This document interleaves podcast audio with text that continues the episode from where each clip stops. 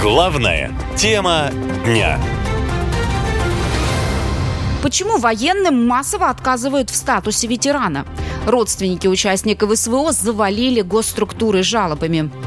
Массово отказывать в статусе ветеранов боевых действий начали бойцам ЧВК «Вагнер». Об этом сообщили родственники в комментариях группы Государственного фонда «Защитники Отечества» ВКонтакте. А без документа о статусе не положены государственные льготы и выплаты. Но с проблемами столкнулись не только бойцы «Вагнера». Военные из разных регионов жалуются, что им не платят по полгода. Вот что рассказывают мобилизованные из Забайкалья. Нас, забайкальцев, в батальоне было с десяток человек. Все остальные из Бурятии, Омской области, с Приморья. Выплаты по 195 тысяч рублей они получили, а мы нет. Уже больше четырех месяцев прошло, а вопрос так и не решается.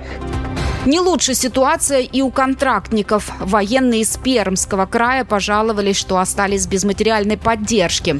Когда они уходили на фронт, губернатор края обещал им выплаты. Но в итоге они ничего так и не получили. Мы все жители Пермского края, заключившие контракт и идущие выполнять свой долг перед Родиной, нашей России. Ни один из находящихся здесь, рядом со мной, не получает материальную поддержку от губернатора Пермского края Дмитрия Махонина. У всех у нас есть дети, внуки, нетрудоспособные близкие родственники, оставшиеся без материальной поддержки с нашей стороны. Еще сложнее тем, кто получил ранение. Им не только не выплачивают обещанные деньги, но и не предоставляют никакой помощи, рассказывает мобилизованный из Хабаровска. 12 ноября я получил ранение. Лишился одной руки, Вторая тоже у меня не работает, не разгинается. Вот локтевого сустава у меня нету. И нога у меня не работает. Э, у меня там смещение, кость раздробленная. В больнице обращаюсь, меня не хотят там принимать, и хирурги даже не хотят браться, чтобы меня прооперировать. Я числюсь в части. Мне не дают выписку с приказом о том, чтобы я мог взять направление на медроте и пройти курс лечения с 3 ноября мое руководство ни разу по сегодняшний день ни разу не заплатили ни зарплату. Есть вопросы у военных и к снабжению. Его должно обеспечивать Минобороны. Например, военные 387-го полка в Херсонской области тратят по 40-50 тысяч рублей своей зарплаты на экипировку, еду и лекарства. Они обращались к своим командирам, но те ответили, что у бойцов высокая зарплата, поэтому они должны сами себя обеспечивать, говорит один из военных в нашем полку обеспечение, обеспечение не очень. Там вот, когда были мы обучались в сельцах, выдали по комплекту формы. Не очень хороший бронежилет, он тяжелый, неудобный, с ним не очень ты маневрен. Мы сами себе покупаем бензопилы, генераторы, пленку, гвозди. А также форму мы себе покупаем в местном военторге. Экономисты говорят, задержки зарплат военнослужащим будут накапливаться и дальше. Еще в начале года правительство отчиталось, что дефицит федерального бюджета уже превысил годовой план. Расходы на спецоперацию засекретили. Но, по словам экспертов, на эту статью расходов уходит практически весь бюджет. Главная тема дня. Разрешил командирам издеваться? Российские военные пишут родным о невыносимых условиях на фронте. О непрофессионализме большинства командиров в армии военные говорят практически с самого начала спецоперации. Солдаты жалуются на необоснованное и регулярное применение силы и уничижительное отношение к ним военного командования.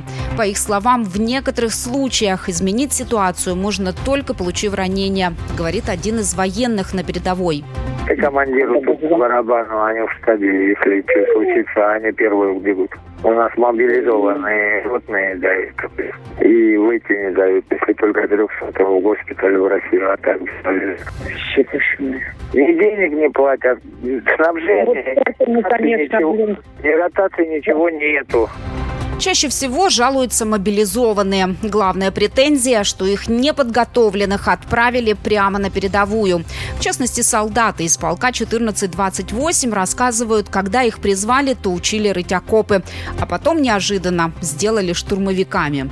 Одни уже дивизии 200 И вот мы уже непонятно кто, то ли десантники, то ли еще не пойми кто. Занятий по боевой огневой подготовке с нами практически не проводилось. Ну, там для галочки 3-4 занятия. Чего, как вы понимаете, недостаточно.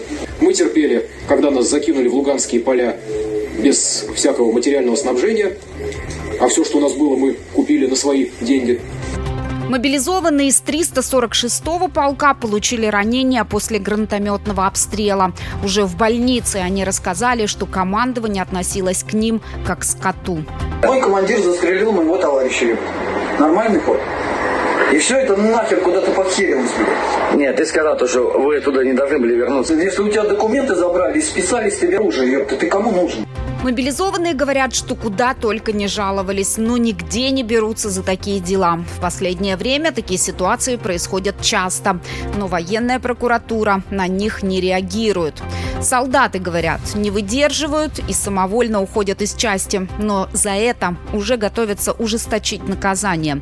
А депутат Госдумы Журавлев считает, что мера наказания к таким людям должна быть одна, и это расстрел.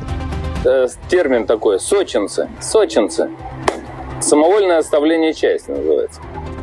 Так вот, э, это не дезертиры вроде как. Они прекрасно понимают, что если они убежали, их там будут искать, и там хороший срок им светит.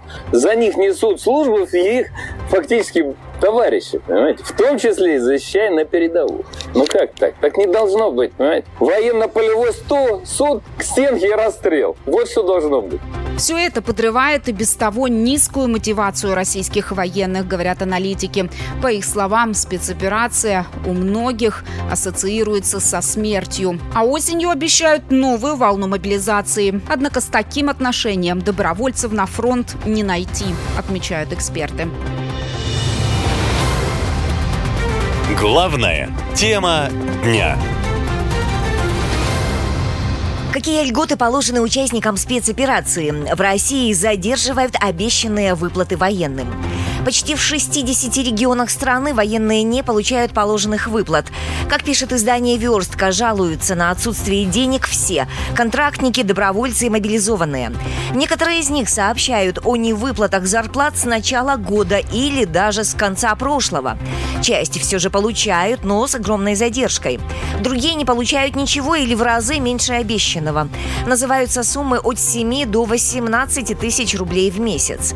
Жена контрактника из Челябинска рассказала, что мужу и его землякам-сослуживцам платят жалкие копейки. Мой муж подписал контракт в мае месяце на службу в армии на СВО. С документами вообще проблем.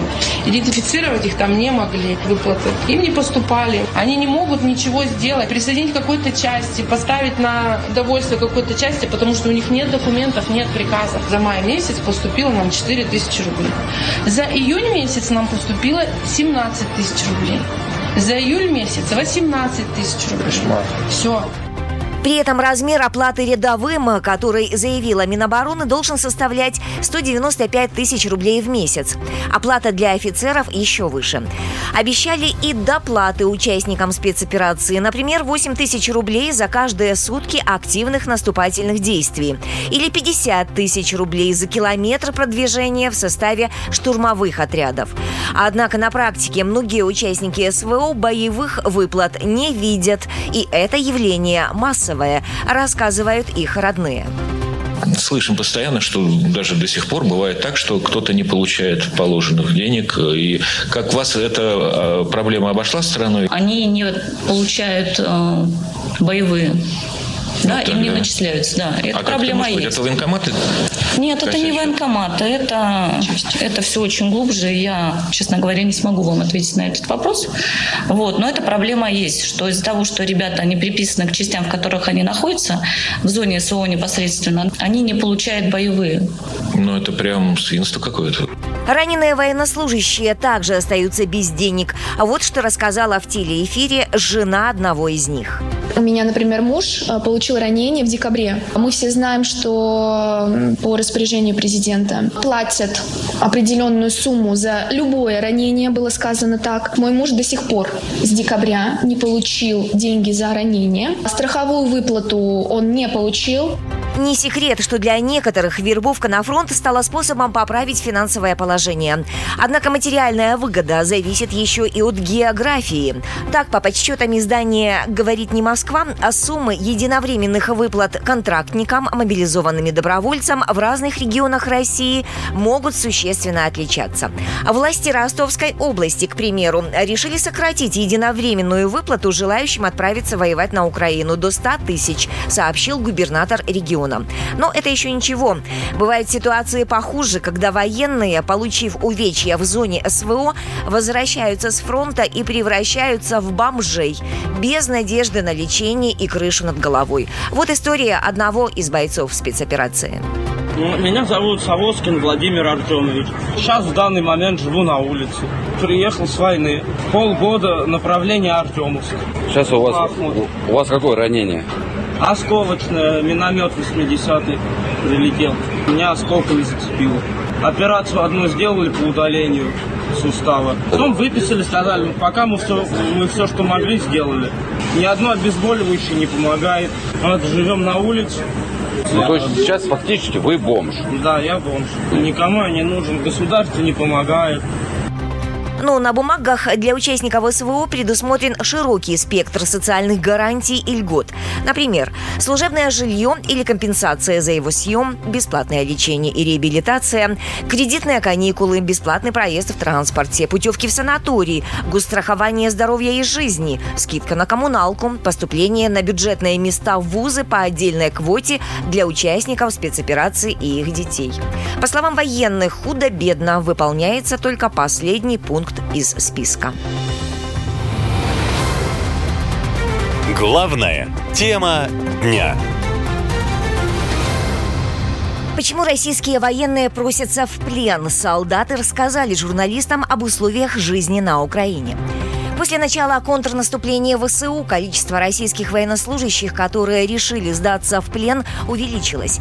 Об этом говорят сами военные в разговорах с родственниками. И причина здесь не только в желании выжить. Военные регулярно жалуются на отсутствие на передовой оружия, огневой поддержки, а еще элементарных еды и воды. Вот что рассказывает мобилизованная из Московской области, которая служит вблизи Новой Каховки. Я, лейтенант Подобаев Константин Юрьевич, командир третьего взвода первой роты, войсковой части 69-368. Обращаюсь к Комитету солдатских матерей России с просьбой о помощи. Нас кинули на передний край обороны. Вот уже две недели мы находимся там. Без э, нужной подготовки, без поддержки с воздуха, без поддержки артиллерии, без отсу- э, с отсутствием э, тяжелого вооружения. Нету подвоза боеприпасов, нет подвоза медикаментов, нет подвоза питания мы несем большие потери. Уже почти 40% личного состава потеряно. Моральный дух бойцов уже ниже плинтуса. А о том, что российские военные часто сдаются в плен на поле боя, неоднократно заявляли в Киеве. Там уверяют, что условия соответствуют Женевской конвенции.